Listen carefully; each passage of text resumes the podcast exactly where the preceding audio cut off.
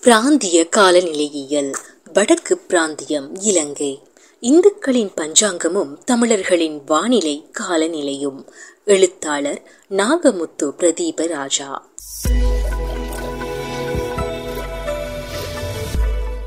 அறிமுகம். வானிலையும் காலநிலையும் மனித வாழ்க்கையை பெரிதும் பாதிக்கின்றன. மழை வீழ்ச்சி வெப்பநிலை காற்று ஆவியாதல் மற்றும் சூரிய கதிர்வீச்சு போன்ற பல்வேறு வானிலை நிகழ்வுகளை பொறுத்து மனித உயிர் வாழ்வின் ஒவ்வொரு செயற்பாடும் தங்கியுள்ளது. உலகெங்கிலும் உள்ள பல வானிலை கண்காணிப்பு மையங்களில் வானிலை தரவுகளை சேகரிக்க பல கருவிகள் உதவுகின்றன. மேலும் வானிலை ஆய்வாளர்கள் ஒரு இருப்பிடத்தின் தற்போதைய மற்றும் எதிர்கால வானிலை நிலைமைகளை பகுப்பாய்வு செய்து கணிக்க பல முறைகளை பயன்படுத்துகின்றார்கள். வானிலை முன்னறிவிப்பு குறிப்பாக நீண்டகால வானிலை முன்னறிவிப்பு மனிதர்களின் திட்டமிடல் மற்றும் செயற்படுத்தல் நடவடிக்கைகளுக்கு அவசியமாகும். பொருளாதார நடவடிக்கைகள் குறிப்பாக விவசாய நடவடிக்கைகளின் ஒவ்வொரு கட்டமும் வானிலை காரணிகளில் தங்கியுள்ளமை குறிப்பிடத்தக்கதாகும். இதற்கு வானிலை முன்னறிவிப்பே அடிப்படையாக அமைகின்றது. உள்நாட்டு வாழ்க்கை முறை மற்றும் பொருளாதார நடவடிக்கைகள் வானிலை முன்னறிவிப்பு அறிக்கைகளை பொறுத்தே வெற்றி அடைகின்றது. இன்றைய உலகில் ஒவ்வொரு மனிதர்களும் வானிலை முன்னறிவிப்பை அத்தியாவசியமான ஒன்றாக கருதுகின்றார்கள். எனவே வானிலை முன்னறிவிப்பு அறிக்கைகள் அன்றாட வாழ்க்கையின் முக்கிய அங்கமாகி வருகின்றன. தேவையற்ற மனித உயிரிழப்பு மற்றும் சொத்து சேதங்களை தவிர்க்க அனைத்து அரசாங்கங்களும் வானிலை முன்னறிவிப்புகளுக்கு முன்னுரிமை அளித்துள்ளன. பெரும்பாலான நாடுகள் காலநிலை மாற்றத்தின் பின்னணியில் துல்லியமான வானிலை முன்னறிவிப்பை செய்ய பல முயற்சிகளை மேற்கொண்டுள்ளன. ஆனால் நீண்டகால வானிலை முன்னறிவிப்பில் இன்னும் சிரமங்களை எதிர்கொள்கின்றன. நீண்டகால வானிலை முன்னறிவிப்புடன் ஒப்பிடும்போது குறுகிய கால வானிலை முன்னறிவிப்பு அவதானிக்க பகுப்பாய்வு செய்ய மற்றும் முன்னறிவிப்பு செய்ய எளிதானது. ஆனால் நீண்ட கால முன்னறிவிப்பு வானிலை அளவுருக்களில் ஏற்படும் திடீர் மாற்றங்கள் காரணமாக கடினமான செயற்பாடாகவே உள்ளமை குறிப்பிடத்தக்கது. ஆயினும் கூட பல நிறுவனங்கள் தங்கள் வானிலை முன்னறிவிப்பை மிகவும் பயனுள்ளதாகவும் திறமையாகவும் செய்ய பல்வேறு வகையான முயற்சிகளை மேற்கொள்கின்றன. மேலும் உலகளவில் வானிலை முன்னறிவிப்பதற்காக பல முறைகள் நடைமுறையில் உள்ளன. இந்த முறைகளில் பெரும்பாலானவை நவீன தொழில்நுட்பங்களுடன் தொடர்புடையவையாகவே காணப்படுகின்றன. விஞ்ஞான முறையிலான வானிலை முன்னறிவிப்பு செயற்பாடுகள் பத்தொன்பதாம் நூற்றாண்டின் நடுப்பகுதியில் தொடங்கியது. ஏனெனில் நவீன தகவல் மற்றும் தகவல் தொடர்பு தொழில்நுட்பங்களுடன் கூடிய பல்வேறு முன்னறிவிப்பு முறைகள் பத்தொன்பதாம் நூற்றாண்டிலேயே உருவாக்கப்பட்டது. இருப்பினும் சில சமூகங்கள் அல்லது குழுக்கள் இன்னும் பாரம்பரிய வானிலை முன்னறிவிப்பு முறைகளை பின்பற்றுகின்றனர். அவர்கள் தங்களின் பாரம்பரிய வானிலை முன்னறிவிப்பு அறிவின் அடிப்படையில் தங்கள் வாழ்க்கை முறையை அமைத்துள்ளனர். இலங்கையில் தமிழர்கள் இரண்டாவது பெரும்பான்மை இனத்தவர்கள். பெரும்பாலான தமிழர்கள் இந்தியாவின் மிக பழமையான மதமான இந்து மதத்தை பின்பற்றுகின்றார்கள். இலங்கை தமிழர்கள் தனித்துவமான மற்றும் குறிப்பிட்ட கலாசார அடையாளங்களை கொண்டுள்ளனர். மேலும் அவர்கள் குறிப்பிட்ட பழக்க வழக்கங்கள் மற்றும் மதிப்புகளை கொண்டுள்ளனர். இலங்கை தமிழர்களில் குறிப்பாக இந்துக்களில் எண்பத்தைந்து வீதத்திற்கும் அதிகமானோர் பஞ்சாங்கத்தை கண்டிப்பாக பின்பற்றுகிறார்கள். வாழ்க்கை சுழற்சியின் ஒவ்வொரு கட்டத்திலும் பஞ்சாங்கம் சக்தி வாய்ந்த தாக்கத்தை ஏற்படுத்துகின்றது. மூவாயிரத்தி ஐநூறு ஆண்டுகளாக தமிழர்கள் குறிப்பாக இந்துக்கள் தங்கள் புனித சடங்கு மற்றும் தனிப்பட்ட நோக்கங்களுக்காக மிக உயர்ந்த பஞ்சாங்க முறைகளை பயன்படுத்தினர். தமிழர்கள் குறிப்பாக விவசாயிகள் மற்றும் மீனவர்கள் தங்கள் வானிலை மற்றும் காலநிலை நோக்கங்களுக்காக பஞ்சாங்கத்தை நீண்ட காலமாக பயன்படுத்தி வருகின்றனர். பஞ்சாங்க கணிப்படிப்படையில் அவர்கள் தங்கள் வாழ்க்கை முறையையும் வடிவமைத்துள்ளனர். பஞ்சாங்கம் பற்றிய அறிமுகம். இந்தியா இலங்கை நேபாளம் Thailand Malaysia Myanmar Bhutan France Germany America England Switzerland America Singapore ஆகிய நாடுகளில் உள்ள இந்துக்கள் பல வகையான பஞ்சாங்கங்களை பயன்படுத்துகின்றனர். கணக்கீடு மூலம் முறை விளக்கம் மற்றும் நேர மண்டலங்களை கருத்தில் கொண்டு இந்த பஞ்சாங்கங்களில் சில வேறுபாடுகளை அடையாளம் காணலாம். இலங்கையில் இந்துக்கள் பெரும்பாலும் இரண்டு வகையான பஞ்சாங்கத்தை பயன்படுத்துகிறார்கள். ஒன்று வாக்கிய பஞ்சாங்கம் மற்றொன்று கணித பஞ்சாங்கம். பொதுவாக பெரும்பாலான தமிழர்கள் இரண்டு முறைகளிலான பஞ்சாங்கத்தையும் பயன்படுத்துகின்றார்கள். இருப்பினும் அந்த இரண்டு வகைகளுக்கு இடையே இருப்பினும் இந்த இரண்டு வகைகளுக்கிடையே சில கால வேறுபாடுகளை அடையாளம் காண முடியும். திருக்கணித பஞ்சாங்கம் கிரகங்கள் மற்றும் ஜோதிட கணக்கீடுகளை அடிப்படையாக கொண்டது. அதே சமயம் பண்டைய காலத்தில் முனிவர்கள் வழங்கிய வாக்கியங்களின் அடிப்படையில் பாக்கிய பஞ்சாங்கம் உருவாக்கப்பட்டுள்ளது. பாக்கிய பஞ்சாங்கம் கணித பஞ்சாங்கம் ஆகிய இரண்டும் கிரகங்களின் இயக்கத்தை அடிப்படையாக கொண்டது. இந்த இரண்டு பஞ்சாங்கங்களுமே சூரியனையும் சந்திரனையும் கோள்கள் என்ற அடிப்படையிலேயே கணிப்பீடுகளை மேற்கொண்டுள்ளமையும் குறிப்பிடத்தக்கது. இதனால் பண்டைய காலங்களில் சூரியனும் சந்திரனும் ஏனைய கோள்களோடு இணைந்த ஒரு கோள்களாக கருத்திற்கொண்டே பாக்கிய பஞ்சாங்கமும் திருக்கணித பஞ்சாங்கமும் கணிப்பீடுகளை மேற்கொண்டுள்ளமை குறிப்பிடத்தக்கது. இதனால் பின்வந்த அறிஞர்கள் சிலர் சூரியனையும் சந்திரனையும் கோள்களாக கருதுகின்றமை நவீன அறிவியலுக்கு பொருத்தமற்றது என்று கூறி பஞ்சாங்கத்தின் கணிப்பீடுகளை நிராகரிப்பதும் உண்டு. இந்த கட்டுரை முதல் முதன்மையாக இலங்கையில் உள்ள தமிழ் இந்துக்களால் பரவலாக பயன்படுத்தப்படும் பாக்கிய பஞ்சாங்கத்தின் மீது கவனம் செலுத்துகின்றது. பாக்கிய பஞ்சாங்கம் பல்வேறு காலகட்டங்களில் பல்வேறு இந்து யோகிகளால் வழங்கப்பட்ட அறிக்கைகளை அடிப்படையாக கொண்டது. பாக்கிய பஞ்சாங்கத்தின் அடிப்படையை அகத்திய முனிவரும் பராசர முனிவருமே உருவாக்கினார்கள். அதற்கு பின்னர் பல்வேறு முனிவர்கள் பல மாற்றங்களை செய்துள்ளனர். ஆரம்ப காலத்தில் பாக்கிய பஞ்சாங்கத்திற்கான அடிப்படைகளை அகத்திய முனிவரும் பராசர முனிவரும் ஏற்படுத்தி இருந்தாலும் கூட பின்னர் வந்த காலப்பகுதிகளில் இருந்த ஒவ்வொரு முனிவர்களும் பல்வேறு வகைப்பட்ட இணைப்புகளை ஏற்படுத்தி பாக்கிய பஞ்சாங்கத்திற்கு வலுவூட்டினார்கள். வேதாந்த ஜோதி என்பவர் கிறிஸ்துவுக்கு முன் ஆயிரத்தி நானூறு தொடக்கம் ஆயிரத்தி முன்னூறுக்கு இடைப்பட்ட காலத்தில் திருத்தப்பட்ட வாக்கிய பஞ்சாங்கம் ஒன்றை வெளியிட்டார். அதன் பின்னர் பிரிகத் சம்ஹிதா வராகம் ஹீரா என்ற முனிவர் இந்த வாக்கியத்தை கிறிஸ்துவுக்கு பின் ஐநூற்றி ஐந்தில் மீண்டும் எழுதினார். பிரிகத் சம்ஹிதா என்ற முனிவரே முதன் முதலாக வாக்கிய பஞ்சாங்கத்தின் இந்த புதிய பதிப்பில் பல வானிலை அம்சங்களை அறிமுகப்படுத்தினார். வாக்கிய பஞ்சாங்கம் அறுபது வருட சுழற்சியை கொண்டுள்ளது. பஞ்சாங்கத்தில் ஒவ்வொரு ஆண்டுக்கும் ஒரு தனிப்பட்ட பெயர் உள்ளது. அறுபது ஆண்டுகளுக்கு பிறகு ஒரு பெயர் மீண்டும் தோன்றும்.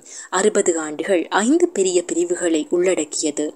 மேலும் ஒவ்வொரு பிரிவிலும் பன்னிரண்டு ஆண்டுகள் உள்ளன. பஞ்சாங்கத்தின்படி ஆண்டு தொடக்கம் ஒரு குறிப்பிட்ட ஆண்டின் ஏப்ரலில் தொடங்கி அடுத்த ஆண்டின் ஏப்ரல் பதிமூன்று அல்லது பதினான்காம் திகதிகளில் முடிவடைகிறது. எனவே பஞ்சாங்கம் குறிப்பிடுகின்ற ஆண்டு என்பது ஒரு ஆண்டின் அதாவது ஆங்கில ஆண்டின் ஏப்ரலில் இருந்து அடுத்த ஆண்டின் ஏப்ரல் வரையான பகுதியையே உள்ளடக்கியுள்ளமை குறிப்பிடத்தக்கது. வானிலை அம்சங்களுடன் தொடர்புடைய இந்த வாக்கிய பஞ்சாங்கத்தில் பல வானிலை நிகழ்வுகள் விவரிக்கப்பட்டுள்ளன. இந்த பஞ்சாங்கத்தில் மழையின் அளவு மரக்கால் என்று குறிப்பிடப்பட்டுள்ளது. சூரியனின் கோணம் மற்றும் வெப்பநிலை காண்டாவனம் என குறிப்பிடப்பட்டுள்ளது. கெற்போட்டம் காற்றின் திசை மாற்றங்கள் மேக வகைகள் ஆகியவற்றை குறிக்கின்றது. இலங்கையின் வடக்கு பகுதியானது பஞ்சாங்கம் முன்னறிவிக்கப்பட்ட வானிலை நிகழ்வுகளுக்கு பொதுமைப்படுத்தப்படக்கூடிய ஒன்றாக காணப்படுகின்றது. ஏனெனில் பெரும்பாலான வடமாகாண மக்கள் பஞ்சாங்கத்தை தங்கள் அனைத்து நடவடிக்கைகளுக்கும் பயன்படுத்துகின்றனர். அத்துடன் அவர்கள் புனித அல்லது பாரம்பரிய சடங்குகளான திருமணம் பூப்புனித நீராட்டு விழா திவசம் குழந்தைகளுக்கு பெயரிடல் நற்காரிய தொடக்கங்களுக்கான தேதிகளை நிர்ணயம் செய்வதற்கும் பஞ்சாங்கத்தை பயன்படுத்துகின்றனர். இலங்கையின் வடக்கு மாகாண மக்கள் தொகையில் எழுபத்தி ஒரு வீதத்திற்கும் அதிகமானோர் பல்வேறு நோக்கங்களுக்காக பாக்கிய பஞ்சாங்கத்தை பயன்படுத்துகின்றனர். பாக்கிய பஞ்சாங்கம் என்பது முற்காலத்து முனிவர்களால் உருவாக்கப்பட்ட பாடல்களின் வரிகளை பயன்படுத்தி வானிலை விவரங்களை குறிக்கிறது. இந்த ஆய்வு ஆயிரத்தி தொள்ளாயிரத்தி எழுபது முதல் இரண்டாயிரத்தி இரண்டு வரையிலான ஐம்பது ஆண்டுகளை அடிப்படையாக கொண்டு பஞ்சாங்கம் கூறும் வானிலை அம்சங்களை ஆராய்கிறது. பஞ்சாங்கம் தத்து முதல் யுவா வரை அறுபது ஆண்டு சுழற்சியை கொண்டுள்ளது. ஒவ்வொரு ஆண்டும் தனிப்பெயரை கொண்டுள்ளது. ஒவ்வொரு பெயரும் அறுபது ஆண்டுகளுக்கு பிறகு திரும்பவும் வரும். இது ஒரு சுழற்சி முறை. பஞ்சாங்கம் வானிலை பற்றிய தனித்துவமான அமைப்பை விவரிக்கின்றது. பஞ்சாங்கத்தில் குறிப்பிட்ட வானிலை அளவுருக்கள் மட்டுமே குறிக்கப்படுகின்றன. மழை வீழ்ச்சி தீவிர வெப்பநிலை காற்றின் திசை போன்ற விடயங்கள் பஞ்சாங்கத்தில் குறிப்பிடப்படுகின்றன. அத்துடன் பஞ்சாங்கம் ஒவ்வொரு ஆண்டும் பின்வருவனவற்றை குறிக்கின்றது. ஆளும் கிரகம் குறிப்பிட்ட ஆண்டிற்கான முக்கிய கிரகம் மற்றும் அதன் தனித்துவமான பண்புகளின் அடிப்படையில் ஆண்டின் அடிப்படை அம்சங்கள் கணக்கிடப்படுகின்றன. மந்திரி கிரகம். குறிப்பிட்ட ஆண்டிற்கான ஆளும் கிரகத்தை ஆதரிக்கும் சூரிய குடும்பத்தில் இரண்டாவது ஆதிக்கம் செலுத்தும் கிரகம். மேகாதிபதி கிரகம். குறிப்பிட்ட ஆண்டின் முழு வானிலை அமைப்பையும் தீர்மானிக்கும் கிரகம். மேகம் வகை. யோகிகள் மேகத்தை வகைப்படுத்துகிறார்கள். மேலும் மேலும் இந்த வகைப்பாட்டின்படி மழை மற்றும் மழை நாட்கள் தீர்மானிக்கப்படுகின்றன என்று இந்த பஞ்சாங்கம் கூறுகின்றது. பஞ்சாங்கத்தில் மழைப்பொழிவை மழை மரக்கால் என்ற பெயரிலும் அதன் அளவு மரக்கால் அளவிலும் குறிப்பிடப்பட்டுள்ளது. மரக்கால் என்பது பண்டைய இந்துக்கள் தானியங்கள் மற்றும் திரவங்களை அளவிடுவதற்கு நீண்ட காலமாக பயன்படுத்திய அளவிடும் கருவிகளில் ஒன்றாகும். ஒரு ஆண்டின் அதாவது இந்து ஆண்டின் தொடக்கத்தில் வெளியிடப்படுகின்ற பஞ்சாங்கம் என்பது அந்த ஆண்டு முடியும் வரையிலான காலப்பகுதிக்கு கிடைக்கவுள்ள மழையின் அளவை மரக்கால் என்ற எண்ணிக்கையில் குறிப்பிடுகின்றது. அதாவது ஒரு ஆண்டின் ஏப்ரல் பதினான்காம் தேதியில் தொடங்கும் இந்து ஆண்டு அடுத்த ஆண்டு ஏப்ரல் பதினான்காம் தேதியுடன் முடிவடையும். முந்தைய ஆண்டின் ஏப்ரல் பதினான்காம் தேதி அன்று அடுத்த ஆண்டின் ஏப்ரல் பதினான்கு வரையான காலப்பகுதிக்கு மழை எத்தகைய அளவில் கிடைக்கும் என்ற விடயம் குறிப்பிடப்படும். இது ஒரு நீண்ட கால வானிலை முன்னறிவிப்பு முறையாகும். இவ்வாறு கிடைக்க உள்ள மழையின் அளவை மரக்கால் என்ற பெயரில் குறிப்பிடுகின்றது. இந்த மரக்கால் என்பது எத்தனை மரக்கால் என்ற எண்ணிக்கையில் குறிப்பிடப்படும்? உதாரணமாக மூன்று மரக்கால் மழை அல்லது நான்கு மரக்கால் மழை கிடைக்கும் என்ற எதிர்வு கூறலை பஞ்சாங்கம் ஒரு ஆண்டில் ஏப்ரல் மாதத்திலேயே வெளியிடுகின்றமை குறிப்பிடத்தக்கதாகும்.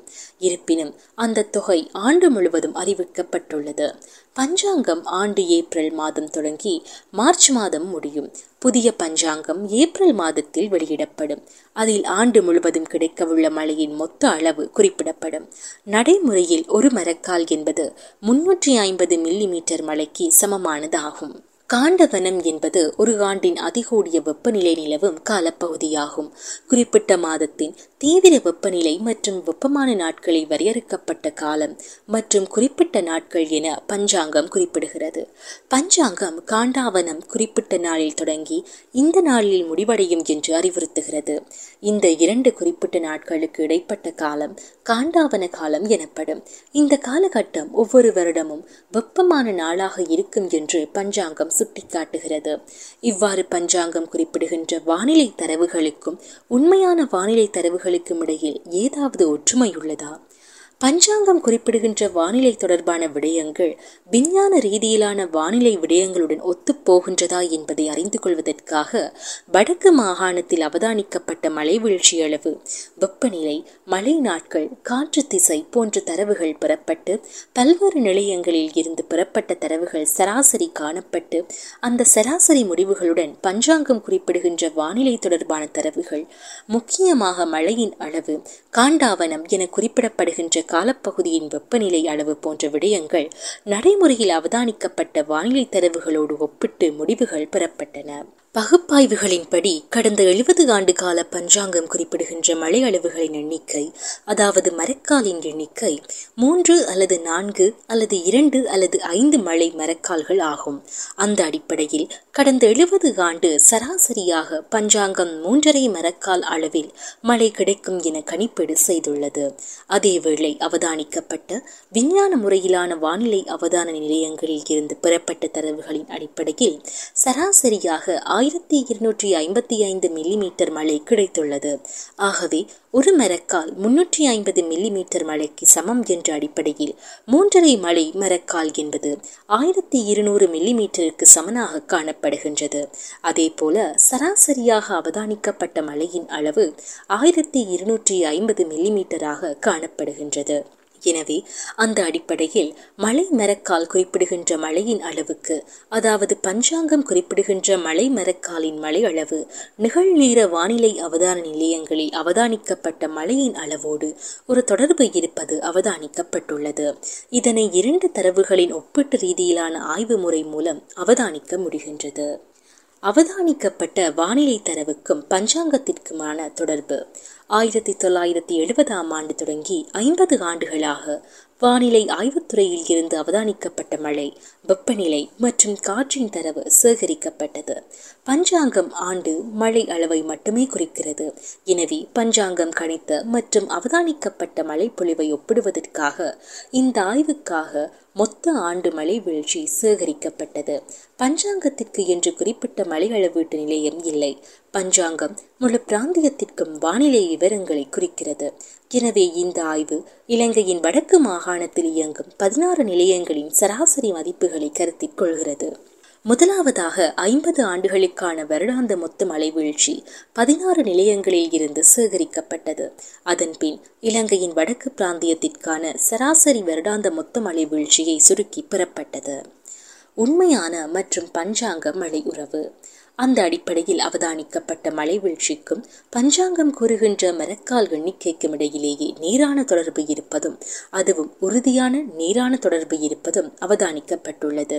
அதாவது ஆண்டு சராசரி மழை வீழ்ச்சியாக ஆயிரத்தி இருநூற்றி ஐம்பது மில்லிமீட்டர் மழை வீழ்ச்சி காணப்படுகின்ற அதேவேளை மரக்காலின் ஆண்டு சராசரியாக மூன்றரை மரக்கால் குறிப்பிடப்படுகின்றது.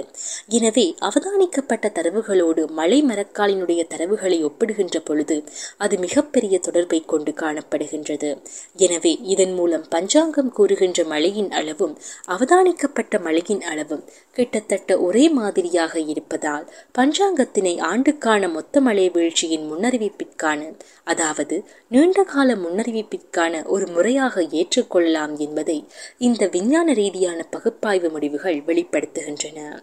ஆளும் கிரகமும் மழையும் ஆளும் கிரகத்திற்கும் ஆய்வு பகுதியின் மொத்த மலை வீழ்ச்சிக்கும் இடையே ஒரு வலுவான உறவு உள்ளது. சந்திரன் ஆட்சி கிரகமாக இருக்கும் போது அதிக மழையை அனுபவிக்கின்றோம். செவ்வாய் ஆட்சி கிரகமாக இருக்கும் போது குறைவான மழையை பெறுகின்றோம். மந்திரி கிரகத்திற்கும் பெறப்பட்ட மொத்த மழைக்கும் இடையே ஒரு வலுவான உறவு உள்ளது. ஆளும் கிரகத்திற்கும் மலைவீழ்ச்சிக்கும் இடையில் மிகப்பெரிய தொடர்பு காணப்படுகின்றது. அதாவது ஒவ்வொரு ஆண்டும் ஒவ்வொரு கிரகத்தினதும் ஆட்சி நடப்பதாக பஞ்சாங்கம் கருதுகின்றது. வருகின்றது அந்த அடிப்படையில் ஆளும் கிரகத்திற்கும் அந்த ஆண்டு காலத்திற்குமான மழை வீழ்ச்சிக்கும் இடையில் மிகப்பெரிய தொடர்பு இருப்பதாக பஞ்சாங்கம் குறிப்பிடுகின்றது. அந்த அடிப்படையில் சந்திரன் ஆட்சி கிரகமாக காணப்பட்டால் மிகப்பெரிய அளவில் மழை கிடைப்பதாகவும் சூரியன் ஆட்சி கிரகமாக காணப்பட்டால் நடுத்தரமான மழை கிடைப்பதாகவும் செவ்வாய் ஆட்சி கிரகமாக காணப்பட்டால் மிக குறைவான மழை வீழ்ச்சி கிடைப்பதாகவும் பஞ்சாங்கம் குறிப்பிடுகின்றது.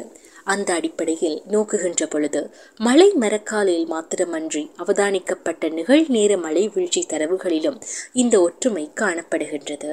அதாவது செவ்வாய் ஆட்சி கிரகமாக பஞ்சாங்கம் அறிவிக்கின்ற பொழுது அந்த ஆண்டுக்கான மழை வீழ்ச்சி மிக மிக குறைவான நிலைமையில் காணப்படுகின்றது. அதேவேளை சந்திரன் ஆட்சி கிரகமாக காணப்படுகின்ற காலப்பகுதிகளில் ஆண்டு மழை வீழ்ச்சி மிக உயர்வாக காணப்படுகின்றமை குறிப்பிடத்தக்கதாக உள்ளது. எனவே ஆட்சி கிரகத்திற்கும் மழை வீழ்ச்சிக்கும் இடையில் மிக நெருக்கமான தொடர்பு காணப்படுவதாக பஞ்சாங்கம் கூறுகின்ற நிலைமை நிகழ்நேர வானிலை அவதானிப்பிலும் பொருத்தமானதாக உள்ளமை குறிப்பிடத்தக்கது. அதே போன்று பிரதான அமைச்சு கிரகத்திற்கும் மழை வீழ்ச்சிக்கும் இடையில் மிகப்பெரிய தொடர்பு காணப்படுகின்றது. அதாவது சனி அமைச்சு கிரகமாக இருந்தால் அந்த ஆண்டின் மழை மிக குறைவாகவும் புதன் அமைச்சு கிரகமாக இருந்தால் மிக கூடிய அளவு அளவில் மழை கிடைப்பதாக பஞ்சாங்கம் கூறுகின்றது. வியாழன் அல்லது வெள்ளி அமைச்சு கிரகமாக இருந்தால் அக்கால பகுதியில் நடுத்தரமான அளவில் மழை கிடைப்பதாக குறிப்பிடப்படுகின்றது. எனவே பஞ்சாங்கம் கூறுகின்ற ஆண்டிற்குரிய அமைச்சு கிரகத்திற்கும் அந்த ஆண்டு கிடைக்கும் மழை வீழ்ச்சிக்கும் இடையே மிகப்பெரிய தொடர்பு காணப்படுகின்றது. அதே போன்று மேகாதிபதியாக எந்த கிரகம் விளங்குகின்றதோ அதை பொறுத்து மழை அமைந்திருப்பதாக பஞ்சாங்கம் கூறுகின்றது. உதாரணமாக சந்திரன் மேகாதிபதியாக இருக்கின்ற பொழுது மிக கனமழையும் வெள்ளி மேகாதிபதியாக இருக்கின்ற பொழுது மிக குறைவான மழையும் கிடைப்பதாக பஞ்சாங்கம் கூறுகின்றது. நடைமுறை வானிலை அவதானிப்பு சார்ந்த மழை வீழ்ச்சி தரவுகளும் இதனை உறுதிப்படுத்துகின்றன. அதேவேளை ஆட்சி கிரகமாக சந்திரனும் அமைச்சு கிரகமாக புதனும் மேகாதிபதியாக சந்திரனும் நிலவும் காலப்பகுதிகளில் வடக்கு மாகாணம் மிகப்பெரிய அளவில் அதாவது வெள்ள அனர்த்தத்தை ஏற்படுத்தக்கூடிய அளவிற்கு மழையை பெற்றுள்ளமை பஞ்சாங்கங்களில் இருந்தும் அவதானிக்கப்பட்ட நிகழ்நேர மழை வீழ்ச்சி அளவீடுகளில் இருந்தும் அறிந்து கொள்ள முடிகின்றது. அதே போன்று ஆட்சி கிரகமாக செவ்வாயும் அமைச்சு கிரகமாக சனியும் மேகாதிபதியாக வெள்ளியும் உள்ள காலப்பகுதிகளில் மிக மிக குறைவான மழை வீழ்ச்சி ஏற்பட்டு இருக்கின்ற அதே சமயம் வறட்சி மற்றும் நீர் பற்றாக்குறையால் வடக்கு மாகாணம் பல்வேறு வகைப்பட்ட பாதிப்புகளை எதிர்கொண்டிருப்பதும் அவதானிக்கப்படுகின்றது. எனவே பஞ்சாங்கம் கூறுகின்ற ஆட்சி கிரகம் அமைச்சு கிரகம் மேகாதிபதி போன்றவற்றிற்கும் மழை வீழ்ச்சிக்கும் இடையில் மிக நெருக்கமான தொடர்பு காணப்படுவது இதன் மூலம் அவதானிக்கப்பட்டுள்ளது. காண்டாவனம் என்பது இந்துக்களின் பஞ்சாங்கத்தில் முக்கியமான வார்த்தையாகும். ஏனெனில் இது சூரிய கதிர்வீச்சின் அளவு மற்றும் வெப்பநிலையை பற்றியது. காண்டாவன காலத்தில் வெப்பநிலை அதிகரிப்பதால் புதிய செயல்களில் ஈடுபட வேண்டாம் என்று பஞ்சாங்கம் கூறுகின்றது. இந்துக்களின் பஞ்சாங்கத்தின்படி காண்டாவனம் எட்டு முதல் பதிமூன்று நாட்கள் வரை இருக்கும். பஞ்சாங்கம் எந்த காலப்பகுதியை காண்டாவனம் என குறிப்பிடுகிறதோ அதுவே அதிகபட்ச சூரிய கதிர்வீச்சு காலத்துடன் கூடிய மிக உயர்ந்த வெப்பநிலையாக இருக்கும். அறுபது ஆண்டுகளில் பஞ்சாங்கம் அதிகபட்ச வெப்பநிலை காலத்தை துல்லியமாக கணித்துள்ளது. காலநிலை மாற்றம் மற்றும் காலநிலை தொடர்பில் இலங்கையில் பல ஆய்வுகள் நடத்தப்பட்டுள்ளன. இருப்பினும் பஞ்சாங்கம் மற்றும் மழைப்பொழிவு அல்லது வேறு எந்த வானிலை அம்சங்கள் தொடர்பான பாரம்பரிய முறைகளோடு தொடர்புபடுத்தி ஆய்வுகள் எதுவும் கிடைக்கவில்லை. இருப்பினும் சில ஆய்வுகள் குறிப்பாக சிங்கள மக்களிடையே வானிலை முறை குறித்த உள்ளூர் பழங்குடி அறிவை விளக்குகின்ற ஆய்வுகள் மேற்கொள்ளப்பட்டுள்ளன. பஞ்சாங்கம் ஆண்டுக்கான மொத்த பகுதிக்கான மழையின் அளவை கணித்துள்ளது. இருப்பினும் இந்த வகையான முன்னறிவிப்பு விவசாயிகளுக்கும் வானிலை முன்னறிவிப்பு தேவைப்படும் பிற மக்களுக்கும் பயன்படுகின்றது. பஞ்சாங்கம் என்பது மிக நீண்ட காலமாக நீண்ட கால வானிலை முன்னறிவிப்பிற்காக இந்து மக்களால் பயன்படுத்தப்படுகின்ற ஒன்றாகும். பஞ்சாங்கங்களில் திருக்கணித பஞ்சாங்கம் வாக்கிய பஞ்சாங்கம் என இரண்டு வகையான பஞ்சாங்கங்கள் காணப்பட்டாலும் கூட இரண்டையும் தனித்தனியே பின்பற்றுபவர்களும் இணைத்து பின்பற்றுபவர்களும் காணப்படுகின்றார்கள். இந்த பஞ்சாங்கம் இயற்கை தொடர்பான பல்வேறு விடயங்களை தன்னுள்ளே கொண்டிருக்கின்றது. அவற்றில் சிறப்பாக வானிலை தொடர்பான அம்சங்கள் மிகவும் உத்தமமான அளவில் விதந்துரைக்கப்பட்டிருக்கின்றன அந்த அடிப்படையில் மழை வீழ்ச்சியின் அளவையும் மழை நாட்களின் அளவையும் அதி தீவிர வெப்பநிலையின் அளவையும் பஞ்சாங்கம் கோரியிருப்பது நிகழ்காலத்தில் நடைமுறை சார்ந்த வானிலை அவதானிப்புகளுடன் குறிப்பாக மழை வீழ்ச்சி வெப்பநிலையோடு ஒத்துப்போவதனை காண முடிகிறது. குறிப்பாக மழை மரக்காலினுடைய சராசரிக்கும் மழை வீழ்ச்சியின் சராசரிக்கும் இடையில் மிகப்பெரிய நெருக்கமான தொடர்பு இருப்பது அவதானிக்கப்பட்டிருக்கின்றது. அத்தோடு காண்டாவன காலப்பகுதிகளில் வெப்பநிலையின் அளவு உயர்வாக இருப்பதும் அவதானிக்கப்பட்டிருக்கின்றது. அத்தோடு ஆட்சி கிரகங்களின் அமைச்சு கிரகங்களின் மேகாதிபதி கிரகங்களின் தன்மைக்கும் கிடைக்கும் மழை வீழ்ச்சிக்கும் இடையில் மிகப்பெரிய தொடர்பு இருப்பது அவதானிக்கப்பட்டுள்ளது. குறிப்பாக பஞ்சாங்கம் கூறுகின்ற அளவிலான மழை நிகழ்நேர மழை அவதானிப்போடு ஒத்துப்போவது அவதானிக்கப்பட்டுள்ளமை குறிப்பிடத்தக்கது. இருப்பினும் பஞ்சாங்கங்கள் பற்றிய மிக சரியான வாசிப்பும் மிகச்சரியான கணிப்பும் மிகச்சரியான பிரதிஜையும் மிகச்சரியான மொழிபெயர்ப்பும் இதன் உண்மைத்தன்மையை இன்னமும் வலுவாக்கும் என்பது உண்மை. கெற்போட்டம் அல்லது கற்போட்டம் அல்லது கருவோட்டம். வளிமண்டலவியல் திணைக்களங்கள் உருவாவதற்கு முன்னர் மழையை கணிக்க நம் தமிழர்கள் மிகச்சிறந்த முறையை பின்பற்றினார்கள். அதாவது டிசம்பர் மாதத்தில் கருக்கொள்ளும் மேகத்தின் தெற்கு சார்பான ஓற்றம் பற்றிய கணிப்பு அதில் முக்கியமானது. தற்போதைய வளிமண்டலவியலாளர்கள் மத்திய கோட்டிற்கு வடக்கே ஐந்து பாகையிலும் தெற்கே ஐந்து பாகையிலும் ஏற்படுகிற சூழலை பருவக்காற்று தோன்றுவதற்கு காரணம் என்று கண்டறிந்துள்ளனர். கெற்போட்ட முறையில் டிசம்பர் மாதத்திலேயே அடுத்து வரும் பன்னிரண்டு மாதங்களுக்கான மழை நிலவரத்தை முன்கூட்டியே கணித்துவிட முடியும். இந்த எதிர்வு கூறல் கணிப்பு கிட்டத்தட்ட எழுபது வீதம் சரியாக இருப்பதாக விவசாயிகள் சொல்லுகிறார்கள். நூறு வீதம் சரியாக இல்லாமல் போவதற்கு தற்போதைய காலநிலை மாற்றம் பிரதான காரணமாக உள்ளது. கெற்போட்டம் அல்லது கருவோட்டம் என்பது பஞ்சாங்கங்களின் பிரகாரம் சூரியனின் சுழற்சியை அடிப்படையாக கொண்டது. பூமி சூரியனை சுற்றுவதால் சூரியன் தொடர்ந்து சுற்றி கொண்டிருப்பது போல் நமக்கு தோன்றுகிறது. இதனால் எமது முன்னோர்கள் சூரியன் சுற்றுவதாக எண்ணினார்கள். இவ்வாறு சுற்றும் போது ஒவ்வொரு ராசியை சூரியன் கடக்க அது முப்பது நாட்கள் எடுத்துக்கொள்கிறது சூரியன் ஒவ்வொரு ராசியை கடக்கும் போதும் அதிலுள்ள நட்சத்திரங்களையும் கடந்து செல்கிறது. இதில் தனுசு ராசியை சூரியன் கடந்து செல்லும் போது அதிலுள்ள போராடம் பூராடம் நட்சத்திரத்தை கடப்பதற்கு பதினான்கு நாட்களை எடுத்துக்கொள்கிறது இது மார்கழி மாதத்தில் நடைபெறுகிறது. இந்த நாட்களில் அதாவது டிசம்பர் இருபத்தி எட்டு முதல் ஜனவரி பதினொன்று வரை உள்ள நாட்களில் காணப்படுகின்ற கடல் மற்றும் தரை வெப்பநிலையை அடிப்படையாக வைத்து அடுத்த ஓராண்டிற்கான மழை கணிக்கப்படுகின்றது. இதற்குத்தான் கெருப்போட்டம் என்று பெயர். இந்த பதினான்கு நாட்களிலும் வானம் மப்பும் மந்தாரமுமாக இருந்தால் லேசான தூறல் இருந்தால் மேகங்கள் வானில் தெரிந்தால் வானம் மேகமூட்டமாக இருந்தால் எதிர்வரும் ஆண்டு நல்ல மழை இருக்கும். கிருப்போட்ட நாட்களில் நல்ல வெயில் அடித்தால் கனமழை பெய்தால் வானத்தில் வெள்ளை மேகங்கள் தெரிந்தால் வானம் வெட்ட வெளியாக இருந்தால் எதிர்வரும் நாட்களில் மழை பொய்த்து போகும் என்பதுதான் கிற்போட்டத்தின் பிரதிபலிப்பு. இதுதான் கிற்போட்டம் மூலம் மழையை எதிர்வு கூறும் நீண்ட கால முறையாகும் தெருப்போட்டம் குறித்து விளக்கம் பழந்தமிழ் பாடல். தீய போராடம் வெய்யோன் சேர்ந்திடினாளில் வட்டம். தூய மந்தாரம் தோன்றில் சுடரவன் ஆதிரை கேபாயுனாள். தொட்டு முன்பின் ஒரு நாட்கும் பதினாலாக காயும் வெற் கண்ணாய் சொல்லும் கார்மலை கற்பம் தானே. மார்கழி மாதம் தனுசு ராசியில் சூரியன் நகரும் பதினான்கு நாட்களில் காணப்படும் கடல் மற்றும் தரை வெப்பநிலையை பொறுத்து எதிர்வரும் ஆண்டின் குறிப்பிட்ட மாதங்களில் மழைப்பொழிவு இருக்கும் என்பதே இப்பாடலின் கருத்து. தமிழர்களின் பாரம்பரிய முறைகளிலான நீண்ட கால வானிலை முன்னறிவித்தலின் விஞ்ஞான தன்மை குறித்து நீண்ட ஆய்வு மேற்கொள்ளப்பட்டு இலங்கை உருகுணை பல்கலைக்கழகத்தின் மானிடவியல் மற்றும் சமூக விஞ்ஞான பீடத்தின் ஆய்விதழுக்கு சமர்ப்பிக்கப்பட்டு வெளியீடு செய்வதற்கு ஏற்றுக்கொள்ளப்பட்டுள்ளது. அக்கட்டுரையின் ஒரு சிறிய பகுதியே இது. இது தொடர்பான ஆய்வுக்கு தூண்டி ஆலோசனைகளையும் அறிவுரைகளையும் வழங்கிய யாழ்ப்பாண பல்கலைக்கழகத்தின் முன்னாள் தகுதி வாய்ந்த அதிகாரியும் பௌதீகவியல் பேராசிரியருமான பேராசிரியர் க கந்தசாமி அவர்களுக்கு இந்த சந்தர்ப்பத்தில் எனது மனமார்ந்த நன்றிகள். தொடரும்.